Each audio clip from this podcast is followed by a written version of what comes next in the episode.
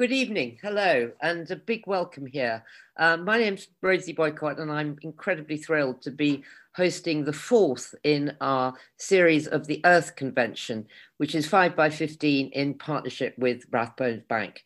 So this is the first one of the year, and so I will wish you all a very happy year. And as we all know, hopefully we're looking at the light at the end of a very long tunnel, and it will be very nice, especially about what we're talking about tonight, that we'll soon all be able to get together again and have a meal. I'd like to say a big thank you to Rathbones. They've been fantastic partners and they're a great bank. They know that they have to invest today for our tomorrows and not for what we're going to get today. And they have a really responsible attitude to finance. And the more one looks around, the more you can see that a lot of businesses and banks are really leading the way now on climate change, while the governments too often drag their feet. They have produced a really good series called the Planet Papers, which have been put out to accompany each of the talks that we've done. And I'm really pleased to say that they'll be out and we'll be sending them to you tomorrow.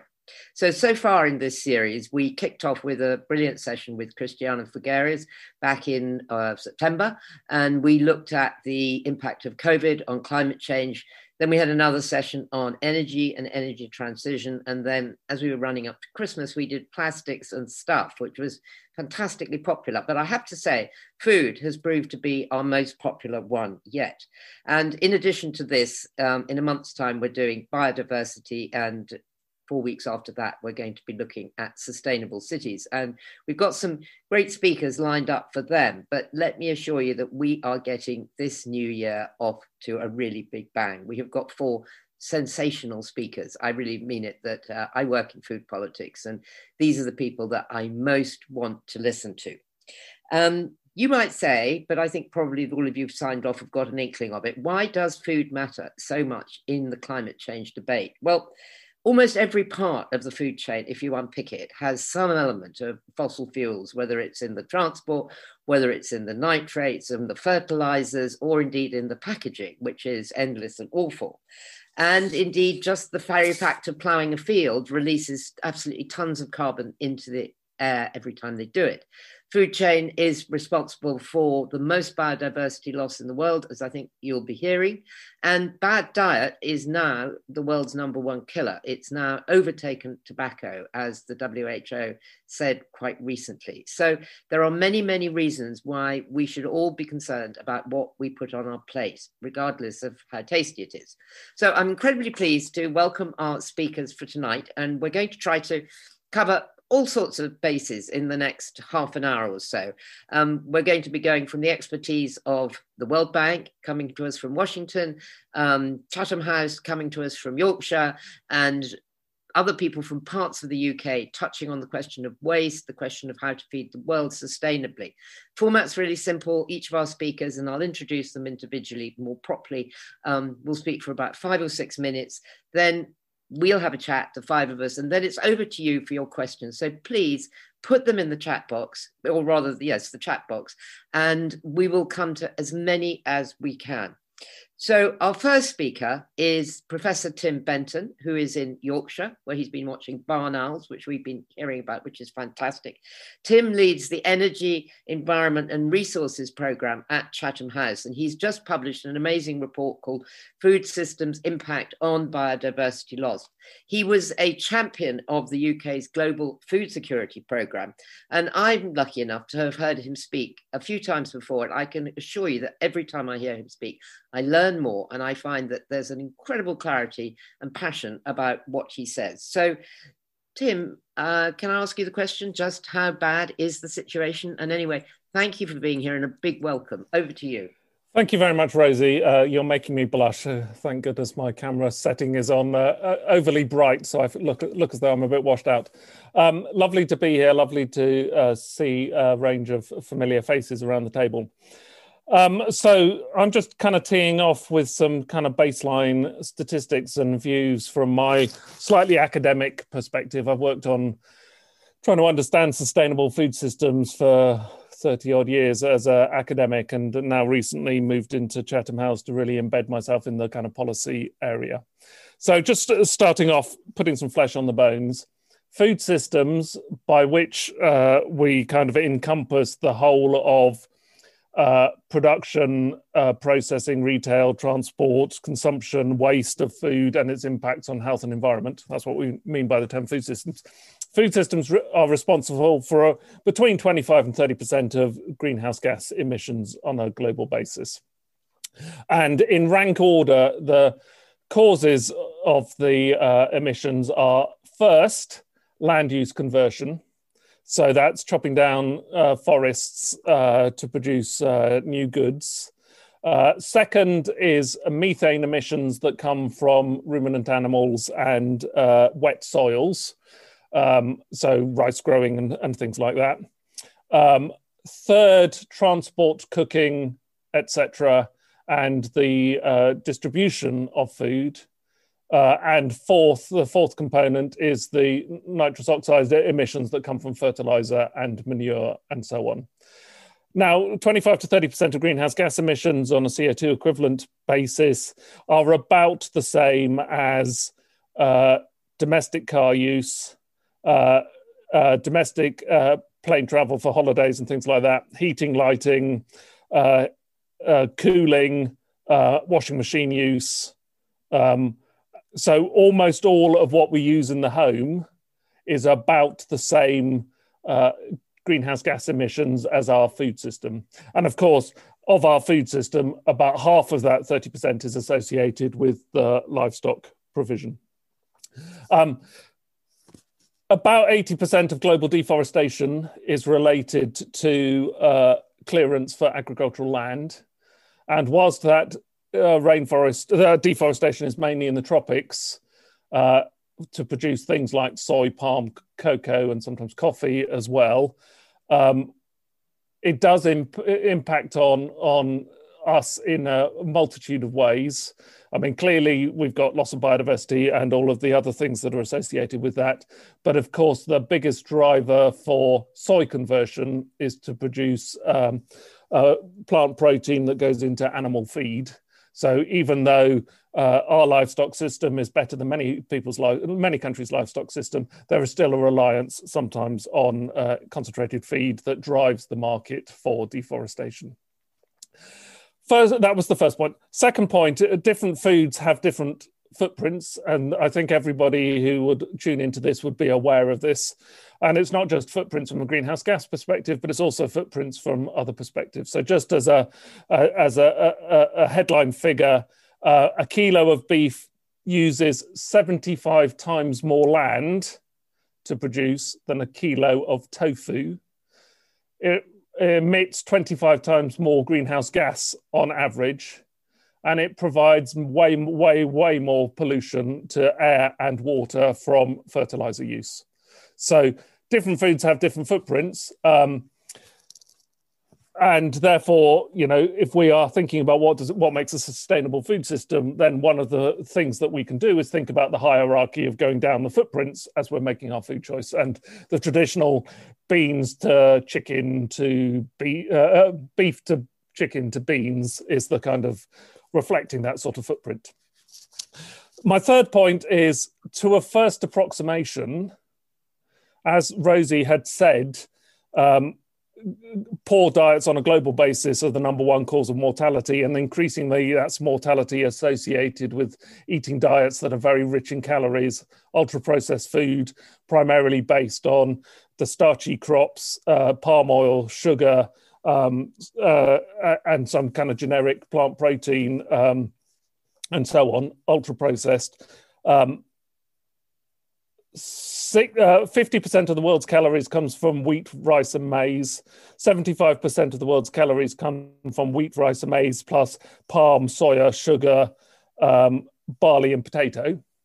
And increasingly, everybody's diets are based around that from a ultra-processed food perspective.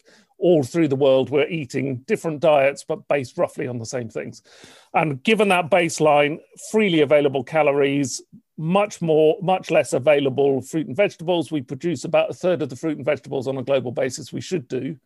Were we to eat a sustainable diet, it would have more or less the same characteristics as a healthy diet, in the sense it would be rich in a diversity of plants, crowding out meat products, whole grains, and low in the refined sugars, ultra-processed food, and so on.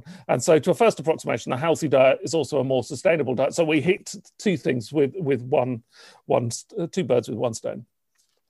Now, the final thing I'm going to say is that we have to think not just about what is the lowest footprint diet, but also what is a sustainable food system.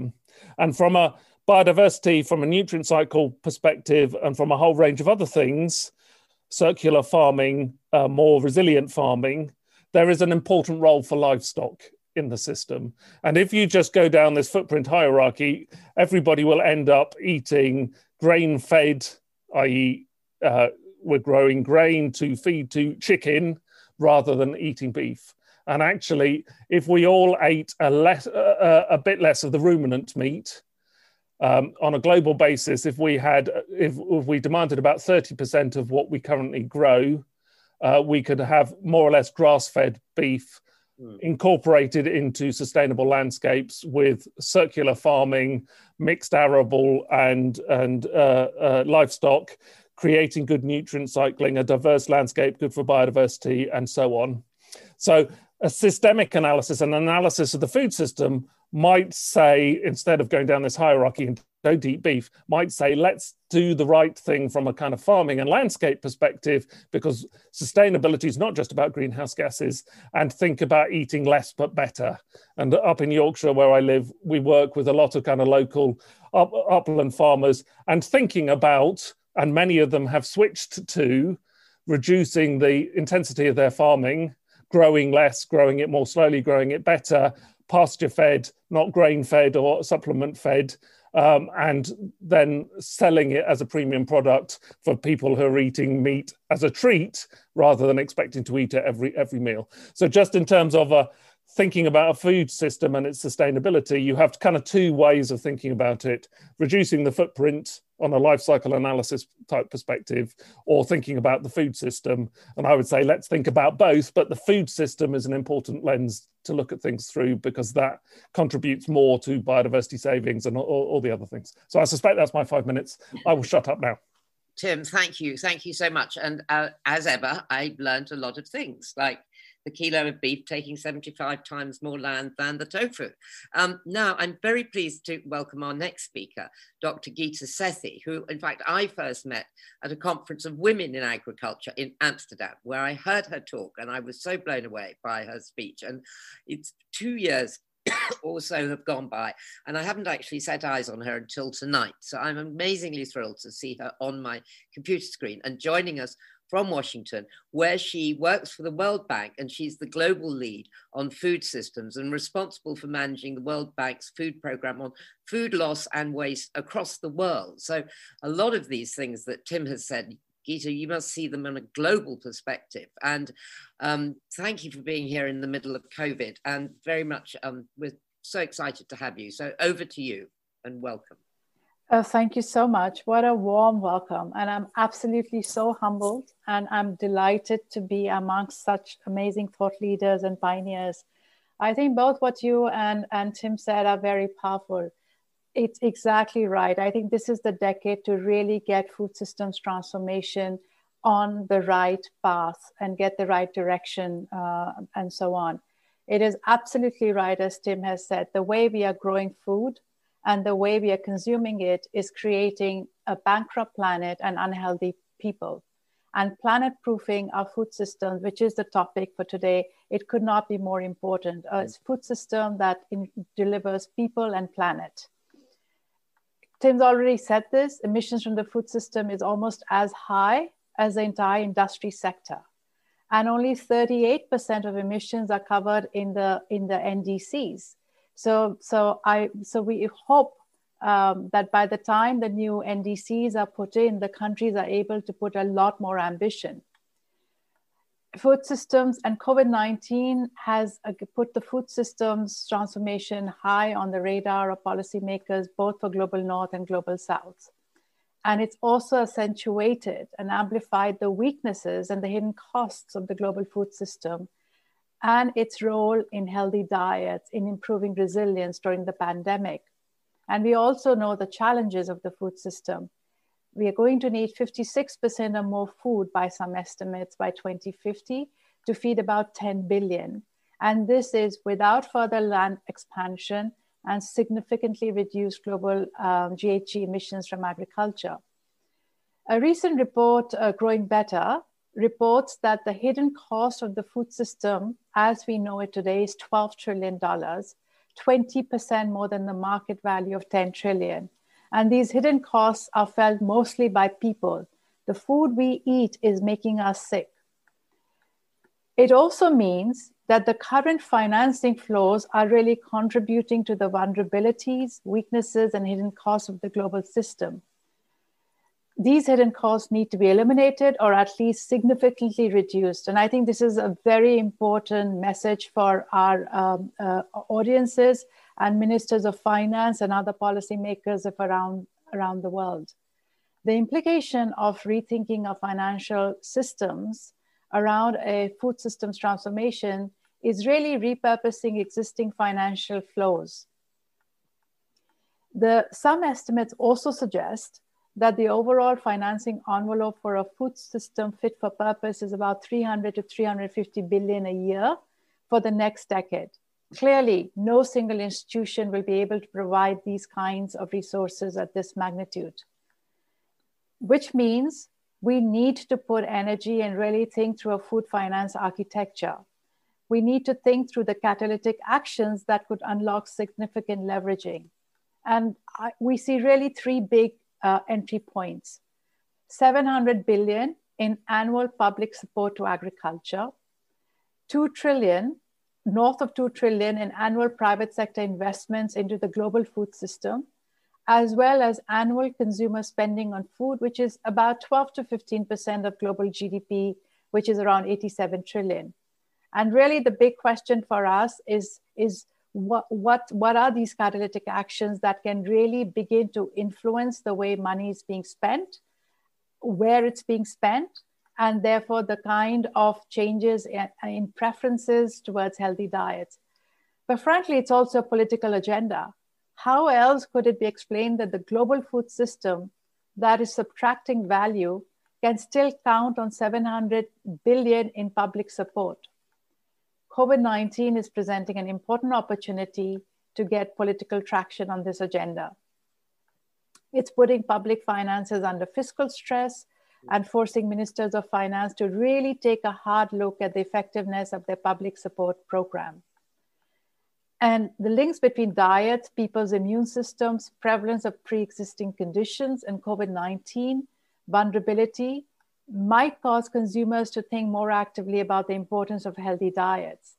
We just need to define a finance structure to change the way we are growing food, consuming food, and we hit upon many of the highs that we're after: human capital, planet, SDGs. And I just want to end on two more topics. One, I know my very good friend and colleague Tristram will pick up, is that we started thinking about food loss and waste. And when we started thinking about it a few years ago, was not really from the food security lens alone. It was really the food planet lens. We would argue that countries cannot meet their climate commitments till they have addressed their losses and understood exactly what's happening in the value chain. And the other aspect, I think Tim brought this up on diets and healthy diets. You know, we've done some calculations to move from a current diet. You know, we are defining poverty lines as $1.90, but to have healthy diets, healthy sustainable diets, the costs are anything from $3 per capita to $5, which means that there needs to be a very serious rethink nationally and globally in the way we are defining these poverty lines. No longer can they be on caloric sufficiency. It has to have elements of sustainability and health built in. And not one nation has moved fast enough on this. So let me stop there. Thanks, Rosie. Geeta, thank you so much. You said so many interesting things. Just the sort of negative economic impact of the food system is so starkly set out there. And also I was incredibly interested by the thing, what you said at the end about how, because one of the questions I was going to come to when we came to the chat was, you know, is food too cheap? And I will come back to that with you, because that's really stark, $1.90, but a difference between $3 to $5, because that's huge. Anyway, with no further ado, we'll come to our third speaker, who is Tristram Stuart, who wrote an amazing book called Waste: The Global Food Waste Scandal. And I have to just tell you that how I met Tristram was when I was chairing the London Food Board, working for the then Mayor of London. And I met Tristram because he arrived and he said, I've got this idea. We're going to feed 5,000 people altogether waste food in Trafalgar Square over one lunchtime. And it was such a good idea. Anyway, we did it. And we have great pictures of these mountains of carrots and potatoes and this giant vat. And Tristram went on to take the notion of the feeding of the 5,000 all over the world. And he's a true champion of this and incredibly knowledgeable, and set up a wonderful charity called Feedback, as well as setting up something called Toast Ale, which takes waste, whatever it takes, Tristram, and turns it into an extremely good beer, which I don't actually drink, but everyone tells me is fantastic. So Tristram, over to you. Oh, thank you, Rosie. You make my heart warm. That day, I remember clearly coming to see you about the Feeding the 5,000 idea. At the time, the Mayor of London had said, no way can you kind of take over Trafalgar Square and bring all the people of London together to eat a meal out of food waste. You somehow turned that no into a yes, and changed my life for sure. 10 years on, as you say, we took Feeding the 5,000 to over 50 cities around the world. We sparked national movements campaigning against food waste, and the world has changed. When I started campaigning on the issue, before I wrote the book, food waste was just not on the political agenda. Big companies sweeping it under the carpet, public awareness at a very low level.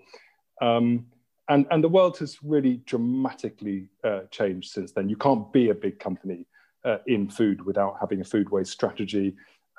We now have a sustainable development goal, a target that I even call for in my book of halving food waste by 2030 is something that all the nations of the earth have signed up to.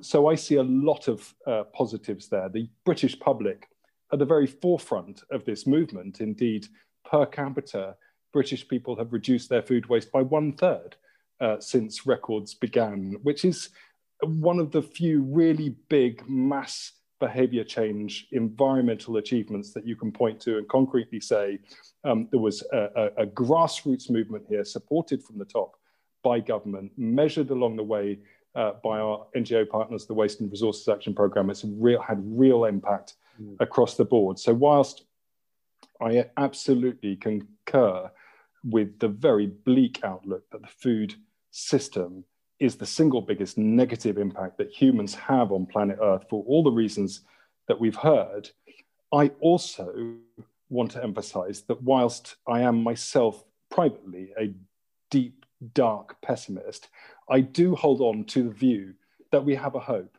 We can turn things around really quite quickly. And the good news is that we already know how to do farming in a way that can replenish aquifers rather than depleting them, create habitat rather than destroy it. And indeed, plants have, for billions of years now, been doing the great job of sucking carbon out of the atmosphere and putting it into soils. And indeed, agriculture, I would argue, is the single biggest opportunity we have for sucking carbon out of the atmosphere and putting it into soils. At the same time, we'll be building soils, building fertility, building soil retention in those soils. And that system can be created through a combination, I believe, of individual behavior change. This is our responsibility. We eat our way through this problem every day. We can buy our way out of it by buying ecologically harmonious foods, but also, of course, public policy. Geeta quite eloquently pointed to the $700 billion that are spent. That's $1 million a minute on supporting agriculture, only 1% of which, as the Food and Land Use Coalition pointed out in their report 2 years ago, which I think was actually last time I saw you, Geeta, on only 1% of that is spent on ecological farming. And we just need to flip that and say, no, we're going to support ecological farming. I've spent the day, I can't resist telling you, with a very wonderful guy, Derrick Gow, who anyone who's into rewilding would have heard of. He reintroduces beavers and water voles and all sorts of animals across the country. And we're planning to do that here in my valley. I have a conservation grazing project. The cattle grazed area on the heathland, I just saw a pallid harrier, which is a really special bird of prey flying over the heathland, maintained by the cattle. The woodlarks are just starting. Ecological farming is not just possible, it's one that enriches wildlife and landscapes if it's done really sensitively, if we also eat less meat and less dairy, as Tim quite rightly pointed out. But Rosie, I want to come back to food waste, since you've asked me to talk about it, or rather what we should be doing about it. You mentioned coming together around a meal in your introductory remarks. Now, everyone is yearning for that time when we can come together around a meal again. It's the thing that I miss most. And it comes to my favorite word. My favorite word is companion. Com is the Latin for with, and pan is the Latin for bread. A companion is literally somebody you share food with. And indeed, the sharing of food to build friendship is a universal human behavior. It's practiced in every society all over the world. It goes deep into our social networks. Indeed, it is a great ape behavior. In one form or another, all the great apes participate in the politics of food sharing. My favorite, the bonobos, our closest animal relative, the pygmy chimpanzees, proactively, when they have surplus food, they will go out and find other bonobos to share that food with, thus turning surplus food into social capital. They're essentially making new friends with that food. They prefer to share their food with strangers over and above bonobos they already know. And I find this a lovely way of looking at the problem of food waste. It's not just that food waste is one of the top three ways we can reduce carbon dioxide emissions, simply by sharing the food, both on a local and geopolitical level, but it's also a great way of building friendships. Think of all those friends we would make if we shared our food rather than throwing away, well, 1.3 billion tons of food that humans throw away every year. And I like that way of thinking about it because it's almost a hedonistic approach to the environmental campaign. Let's squeeze every last drop of deliciousness of friendship out of every meal that we possibly can. And that's been the ethos at the heart of Feeding the 5,000, having a massive party to try and solve the world's problems. It's at the heart of Toast Ale. We upcycle surplus bread, turn it into beer, liquid companionship, if you like, and use that as a way of bringing people together around the vision that we can reform our food system in a way that it's going to replenish our lives, nourish us, but also be in good companionship with our fellow humans and the earth. That's my manifesto. Thank you so much. Thank you, Tristram. That was absolutely great. Thank you. Again, yes, toast made out of bread. I should have got that. That was a bit slow on the uptake. Our last speaker, and by no means our least in any way, is Anthony Warner. And he previously wrote a book called The Angry Chef, which brilliantly debunked crazy diets. Controversial, but very, very good. His new book is called Ending Hunger: The Quest to Feed the World Without Destroying It. So Anthony has actually taken on everything that everyone, and there's a copy of the book and we've got the details online. It's a great read. I mean, there is so much research in this book. It was hard to know what to pick out to ask Anthony to talk about because actually he goes across this whole range, but you're very, everyone's touched a bit on meat, or actually a lot on meat. I mean, the meat section in your book is very strong, I thought. I mean, if you please say a bit about that, but if there's other things, because your book is also optimistic, because it says there is a way, picking up all sorts of things that other people have said, there is a way we can do this. It isn't actually rocket science, it's politics, isn't it? Anthony, yeah. Over to you. Thank you. Oh, thank you very much. Thank you very much. Thank you, everyone. I going to talk about meat a little bit. As you said, the book covers such a broad area. I couldn't possibly fit everything in one small talk. But meat is incredibly important. Meat, as all the panelists have pretty much mentioned it, and the environmental impact of meat is absolutely huge. And it is quite an inefficient way to produce edible protein, unfortunately. And as a result, it uses 83% of world farmland. And 50-60% of all greenhouse gases related to agriculture are produced because of livestock production. But it also only produces 18% of our calories and about 37% of our protein. So that's an incredibly inefficient way, really. Cows particularly use a lot of energy mooing, pooing and chewing, as I put it. And it's, and as Tim said, 1 kilogram of beef protein uses 150 or so times the greenhouse gases, 100 times the land compared to 1 kilogram of soya. And perhaps almost as importantly as well, I would say different animals, like particularly pigs and chickens, consume about 1/3 of all the world's cereal grain produced. Actually, in the UK, probably sort of 60-70% of all the cereal grain we grow in this country gets fed to animals. And around the world, that's 1 billion tonnes of human edible food gets fed to livestock, which would be enough to feed about 3.5 billion people. And in a world where we have 800 million people who just literally don't have enough food to eat, that just seems like that can't be a fair system. And the thing about meat as well is, even though we are eating too much of it now, that is increasing, what, about 3.5-4% every year. And we will almost have doubled, perhaps, by 2050, the amount of meat we're eating, which is an incomprehensible impact that can have on the food system. But there are two camps here, and there is a dichotomy, and I think that's always a problem. On one side, we have people, very strong vegan advocates, saying we should give up all meat. And on the other side, we have a lot of people saying, oh, meat's fine, stop picking on it. We should stop flying. And I think both sides are wrong, to be honest. And I think there is a case for meat within our food system that isn't very often made in some of these debates. For a start, 2 billion people around the world do rely on animal agriculture for their livelihood in some way. And if everyone stops eating meat, we have to find something for those people to be able to make a living. And often they're living in marginal areas of the world where animal agriculture is the only viable form of food production. So if you tell them to not eat meat, then they'd probably starve. And we can't do that. There's an awful lot of people rely on it. And also, in this country, we have, our livestock and we have arable agriculture. And they're very, very separate. But most of the world's food is produced on smaller mixed farms.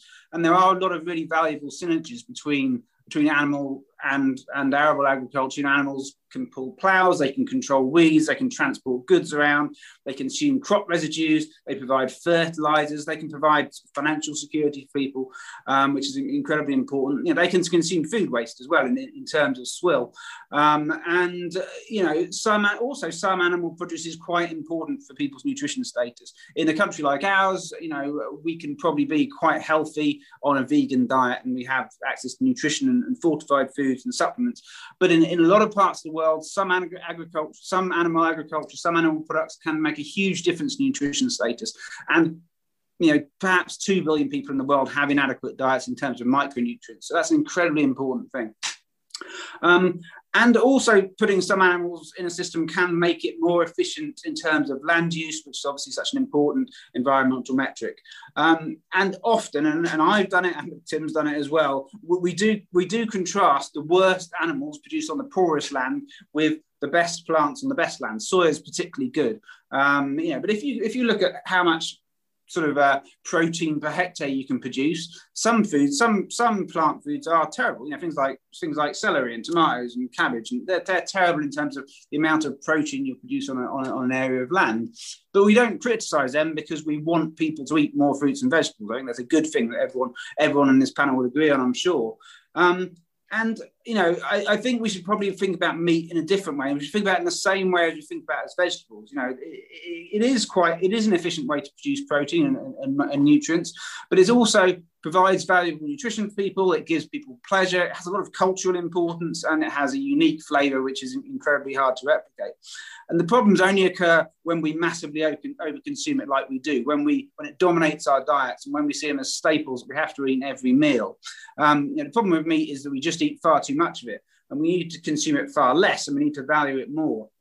And I would prefer that instead of arguing constantly about burps and farts and emissions, we should find ways to make that behaviour change happen. So I think that's a big challenge we don't talk about enough. Oh, okay. Sorry, I'd put the questions up. Thank you, Anthony. That was really good. That was great.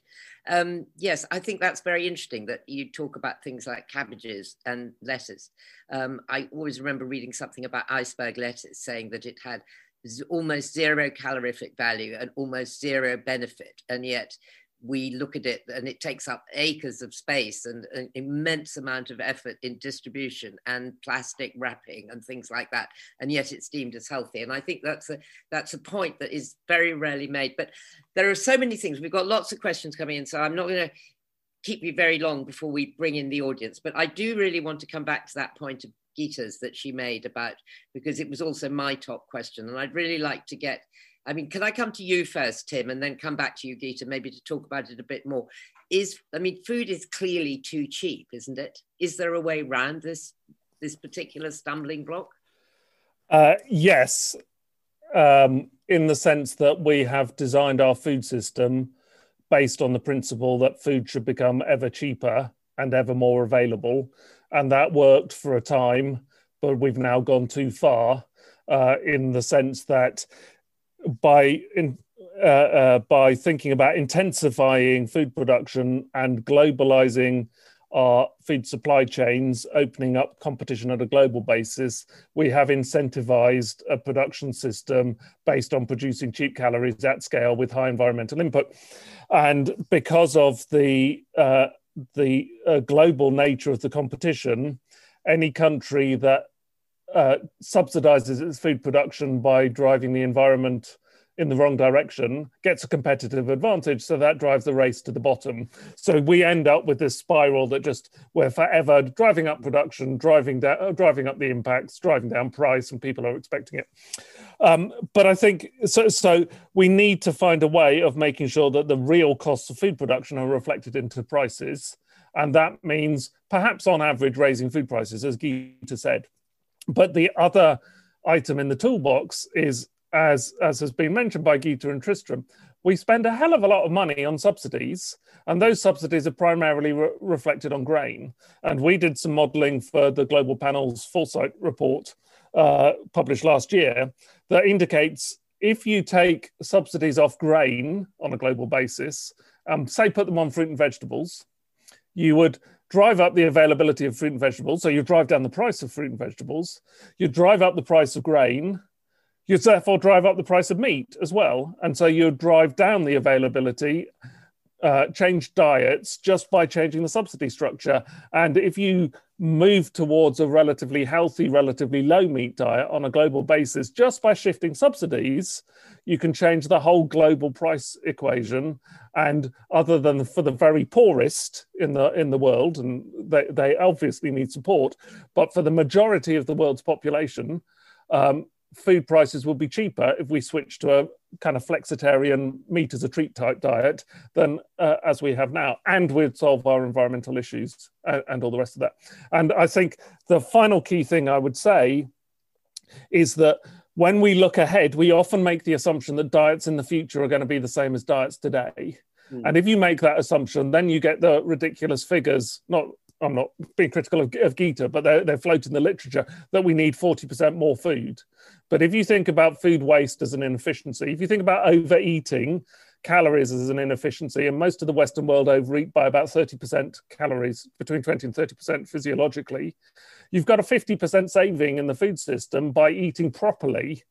And if we ate in a more structured way, actually, as Anthony said, we feed enough calories to the global meat livestock industry to feed the entire population of Asia.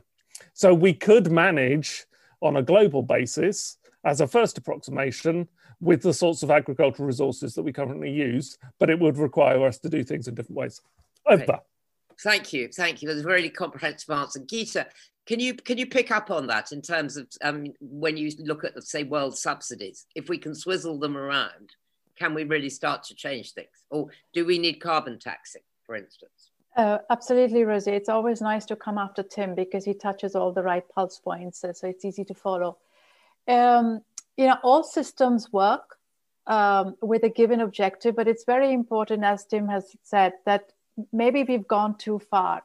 And I think the subsidies were very important when they were designed, but at this point in time, they really need to be repurposed, because the kind of subsidies being given to producers for certain crops, mostly grains, and for consumers, again, in a very largely caloric sufficiency, not about really nutrient sufficiency, can change, can have a much bigger impact. And then you're exactly right. Food's not priced right. I mean, the food loss and waste, we did some modeling because it was fascinating to, I mean, if one steps back and thinks about this, I mean, the Nissan as a company doesn't create, make 3 cars and throws one out, right? So why do we do it in food? And it's really about the pricing. It makes it, low pricing makes it easier to just throw it out without thinking. And we talk about opportunity cost and this cost and that cost. And across the entire value chain, if we reflect prices that adequately do incorporate environmental costs, so real cost of producing, the numbers of losses and waste come down to very acceptable numbers, acceptable levels. But it's a very hard message right now to give the world when there's so much of an income shock, food insecurity has been growing. And so there has, and yet, as I had mentioned, that affordable diets is not $1.90. It has to be a very different number, at least 3 times that amount. And maybe the repurposed subsidy could come in form of some income support that people can then make the right choices that work for them, but in a way that doesn't create the kind of system we are seeing where, you know, it's not helping the planet, it's not helping the economy, and definitely not helping people. So Tristram, yes, I mean, that's a really interesting point. I love that analogy that Nissan don't make 4 cars and reckon that they're going to chuck one out the window. I mean, when you put it like that, you could kind of, you know, you think you might as well shoot yourself. But how do we get people to? I mean, one thing that say worries me is that you see that the big supermarkets now say they have almost zero waste in themselves, but in fact, so much of their food is packaged into, like, you have to end up with 5 courgettes when what you wanted was 1 courgette, and that they lurk around in the back of the fridge, and then finally they're just not much good anymore. And that there has been a sort of slight outsourcing of waste back to the individual. Do you think that's true? Oh, are you asking me? Absolutely. No, I am asking you. I think it's true, Rosie. Okay, so the supermarkets are the most powerful entity within the supply chain in Western countries. There's hundreds of thousands of suppliers, factories and farmers, millions and millions of customers, but only 5 or 6 supermarkets that dominate the vast majority of the grocery sales in any individual country in Western Europe and North America. And of course, that allows them to offload or outsource, as you put it, Rosie, their waste, first onto consumers. The entire business model, even of the most progressive supermarkets, is to create this cornucopian vision of abundance. And the reason why they do that is their principal marketing tool. They've invested millions of dollars in working out what it is that makes you and I trigger that response to take that product and put it into our trolley. And the cornucopian abundance vision is the single most powerful way of triggering that. If you're at a feast and there is a huge smorgasbord of delicious food, you will eat more than if there's a small amount of food on the table. Same as when you go into a supermarket. And so their entire business model is based on that.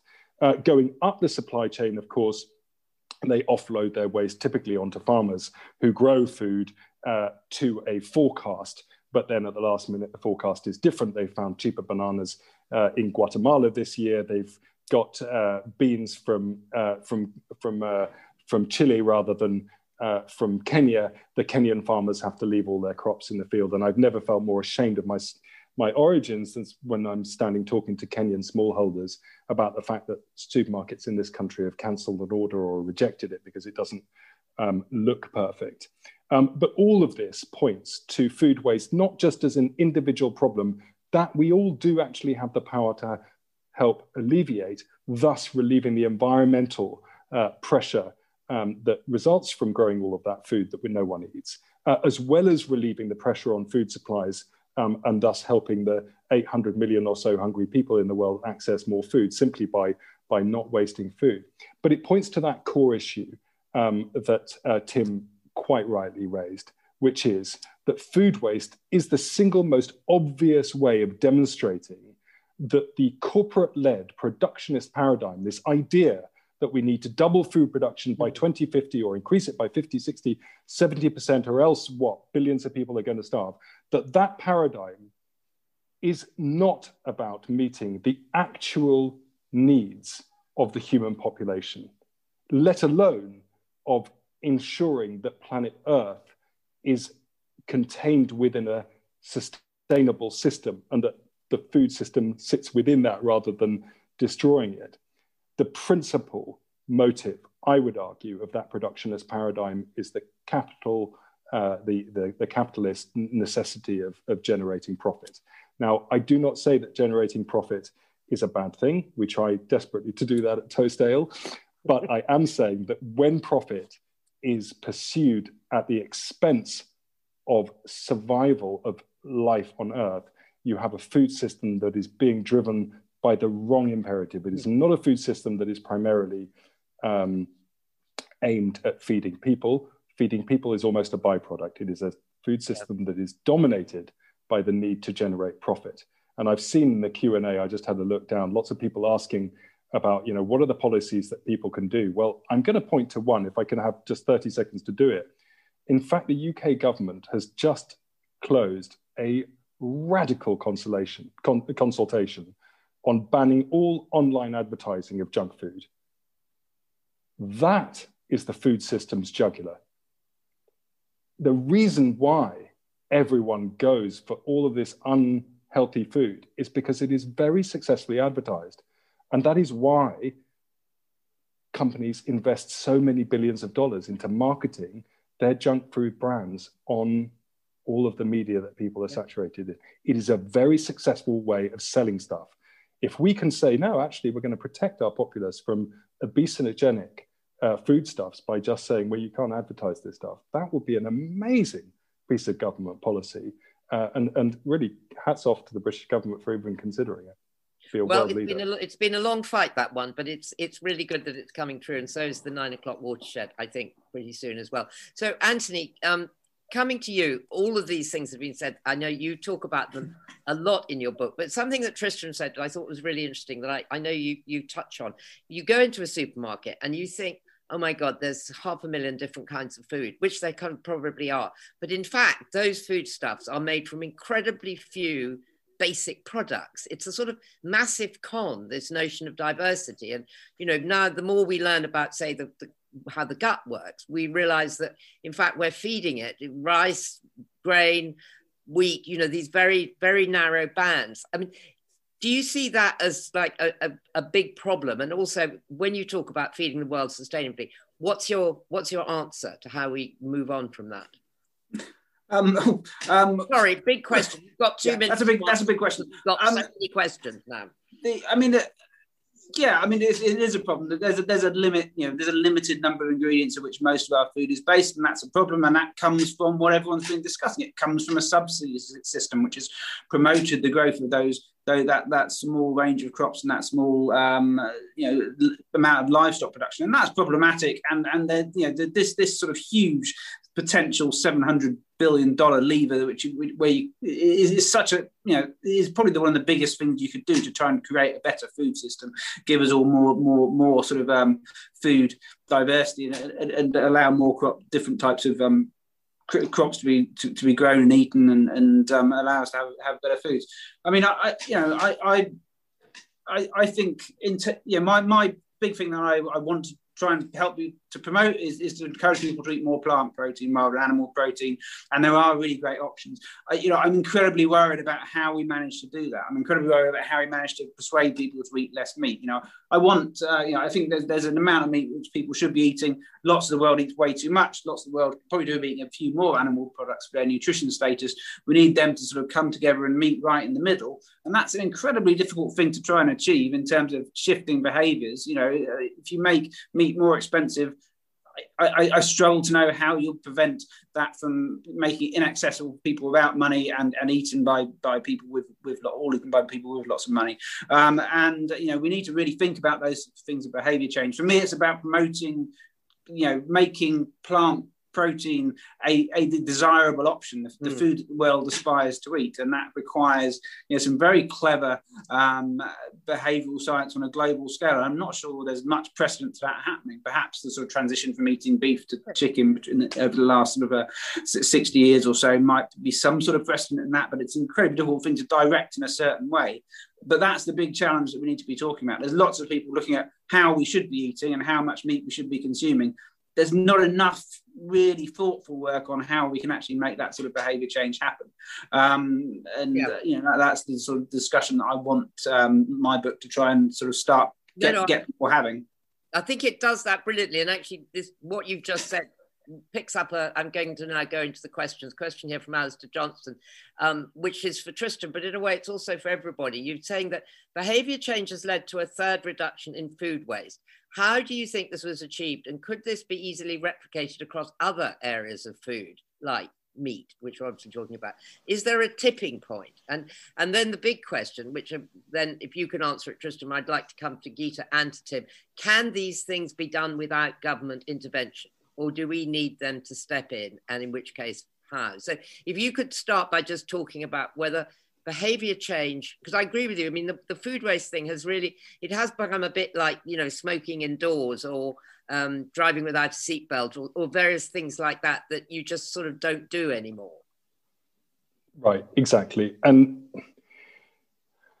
mass behavior change is the kind of holy grail of all environmental and many other agendas. And how to achieve it is the subject of numerous books and studies.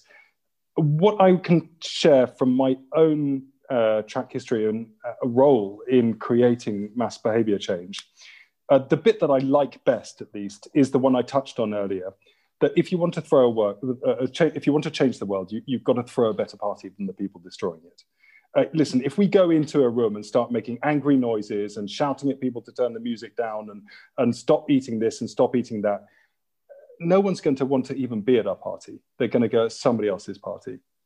If we lay on the most cornucopian, delicious feast of sustainable foods and advocate for how brilliant it is and how delicious and tasty and how it can be cooked into this, and the coolest people and the sexiest people are at this party drinking Toast Ale, of course, that's when people will come and join our party. That's how we're going to create the global movement. Now, that doesn't mean we can't be angry. It doesn't mean we can't grieve about the colossal ecological losses that are going on a daily basis at the hands of our rapacious food system. Of course, we remain connected to the earth and its losses and the anger and the grief that can come with that. But what we put out there into the world is the celebratory solutions that really actually exist. And I mentioned, of course, Toast Ale is the company that I founded, but there are now hundreds of food businesses that are specifically tackling the issue of just food waste, way more on alternative meats, sustainable meats, alternative to dairy. You know, these are the kinds of ways in which business and people can come together to reshape the food system. Should governments have a role? Obviously, laws are there as a codification of public morals. We've seen on the issue of food waste, of course, our own government, the Groceries Code Adjudicator Act, that banned supermarkets from cancelling orders at the last minute. We've seen the French law on supermarket food waste. We've seen long-standing laws on subsidising or giving tax breaks for food redistribution. Of course they have to have a role. Of course they should be funding public awareness raising and nudging populations. But most importantly, government's role is to regulate business. Not because regulating business is bad for companies, it's good for companies. Tim mentioned the race to the bottom. Unless you tell companies you're not allowed to use extremely dangerous prophylactic use of antibiotics, they have to do that. Otherwise, the cattle farmer down the road who does use prophylactic antibiotic use to boost the productivity of their cattle will go into business and everyone else will go out of business. So you have to have regulation for any of these things to work. Thank you for that. And also thank you for touching on the antibiotics, because I see we've got a lot of questions about that.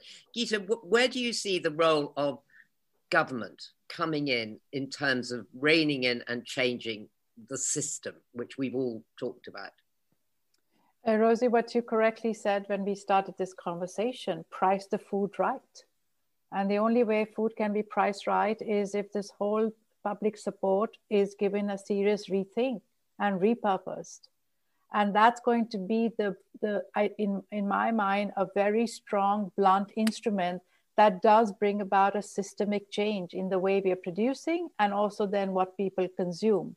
It's going to have an impact. If food's priced right, people are not going to throw 1/3 out. They're going to think twice about it. So I think that is to me the most important agenda for a government to think through. So given that a step like that, to start to pay for the externalities of food, or however you want to look at it, no single country is going to do it on its own. It's one of those things that's sort of got to be tackled on a global level, because we have a global food system. Absolutely, you're exactly right. Exactly what Tristram just said. No one person can be the good guy. There has to be global governance really across the food system. And because also we need to have food flow. I mean, crisis can only be managed if there is a free movement of food. So absolutely, there needs to be a global governance on food systems. So do you see that coming in the same way that we got the Paris Agreement about carbon emissions, that you would, when we get the Global Food Summit later this year, that there would start to be international agreement to stop the race to the bottom? There has to be something done. So there are many events. There is the G7 with Britain now at the presidency. Food and climate is on the agenda. There is the Glasgow Food and Climate. There is the UN Food Summit. Mm-hmm. And so there are many, many global events that are also giving the same message. So absolutely, the whole story on climate needs to be now taken much deeper, much sectoral into the food systems. Tim, how do you see how could that system change come about realistically? Sorry, small question. That's a good question. So I do think that we've got to find a way of greening trade. But from a slightly nerdy perspective, I've been caught up in the UK's Trade and Agricultural Commission Standards Working Group, and I've learned far more about the way that global trade is governed than I thought I ever wanted to know. But from an official WTO perspective, there is no simple mechanism of building in general environmental internalisation of externalities or border control. There is when it comes to safety, and you could argue that climate change is creating a human safety issue, but it's a little bit of a stretch. We need, and there isn't anything for biodiversity. We don't have a global standard of what good biodiversity sustainable farming would be. And without having a global standard, the WTO rules won't be able to be applied to biodiversity. So there's a lot of mucking around with the kind of technological detail that is needed. But the principal thing is that we need governments, parties to the WTO, to want to change. And there is still largely, there is a European drive to get these things on the agenda, but from a lot of the world, there is a drive to keep them off the agenda. So I do think that this super year of climate change COP, biodiversity COP, food systems summit, Nutrition for Growth Summit as well in Japan. All of these things are big international meetings where food is prominent. And if there is enough of a discussion about it, then there might be an opportunity for a country like the UK. We keep on talking about global Britain. Where can we show leadership? We are showing leadership in some things to do with trade. We've got a kind of due diligence requirement that we're working towards for forestry supply chains and so on. But the real issue, I think, is not that we want people, citizens who are also consumers, to change the system from within by changing their diets and changing the market pressure. What we really want is for citizens who are also consumers to make this a politically important issue and then start getting our politicians to be elected based on their green credentials, that's the way that we'll get change, because no amount of, you can, if you're really, really niche, eat sustainably in the UK. But if you have to eat anything that is not niche, there is no transparency in the system. I've been a professor of ecology for decades and I've worked on sustainable agriculture forever, and I can't go into a supermarket and buy sustainable food because the transparency is too low. I can't even buy a pork pie and know that the pork in it comes from Britain or Denmark or somewhere else. The transparency is so low. So we need government, we need people to be active, and we need government to respond to that. And we need more transparency to allow consumers to drive the system, but we need government to regulate, because otherwise we get this race to the bottom that somebody will cheat on the system. And if it's not in the UK, they will cheat in some other country overseas.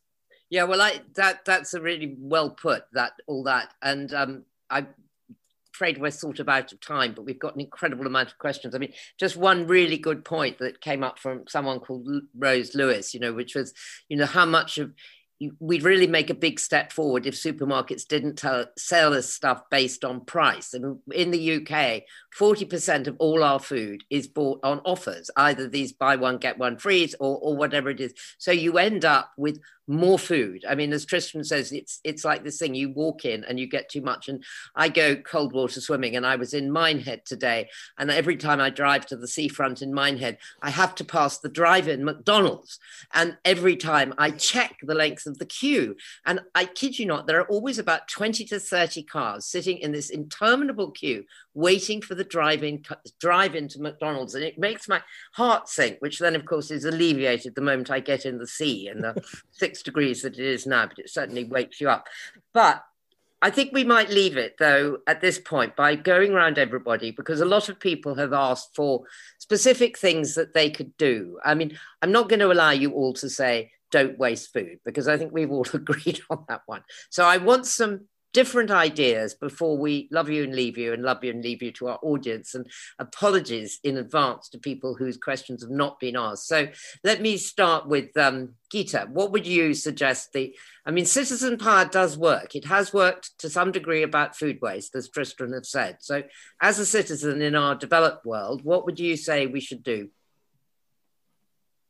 It's a very good question, Rosie. And of course, I can't use the word "don't waste food," but I think we can definitely see where our food is coming from, and just that lens itself can have a big impact in terms of the seasonality issue, supporting our smallholders, our local farmers, and reducing carbon footprint. Perfect. Anthony, what would you recommend that we do? And you're not allowed food waste. No, I think I'm probably going to echo to some extent what Tim said. I worry that when we push it too much back onto the consumer and say, don't eat this, do eat this, and make people feel guilty about their food choices. We need to make it a political issue. It needs to define who you vote for. It needs to define who's in power and how you invest your money. If you have money, if you're lucky enough to have money to invest, where you put that money and make sure it's going into places which are, benefiting the environment. And that way is the only real way we'll actually achieve change. And you can achieve change like that way as a citizen. Great, Tim. I would very much echo Anthony's point, in the sense that, as you mentioned, I was the champion of the UK's Global Food Security Programme, and I started off hating the term champion because my mother used to call me Wonder Horse all the time. But then I grew into the term, and I loved the fact that it was a kind of ambassadorial role, and I was going around the world talking to people and raising the issue up the debate. So as well as the politicisation, whether you want to join the Extinction Rebellion or whether you just want to talk to your friends about some of these issues and get people deliberating about food and being deliberative about choices.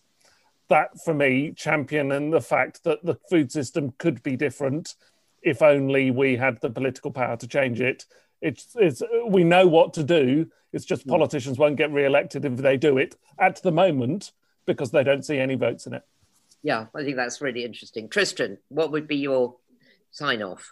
Eat less meat and dairy, but use your food, your reformed food, to make friends, to use companionship as a way of, we're a social animal, and using peer-to-peer influence. Phenomenally powerful. But Anthony just touched on the one I was really going to talk about, which is money. Company has the same etymology as companion. A company is a group of people that come together to share bread. Bread, in this sense, of course, is metaphorical. Oh, it's ironic that being hosted by Rathbones, we've hardly touched on banking. Banking and pension funds represent the mass democratization of capital. We are the owners of all of the companies that we're talking about that are chopping down the Amazon rainforest, polluting rivers, creating plastic and spewing it out into the ocean. We own those companies. And being alive to your power as an owner and user of money, of course your food choices on a daily basis matter, but your money choices, where do you put your money? If you've got any, Rathbones may as well come out. I've got some money in Rathbones Green Bank, environmental focused investments. Yeah, absolutely. I'll put my hand up and admit to that.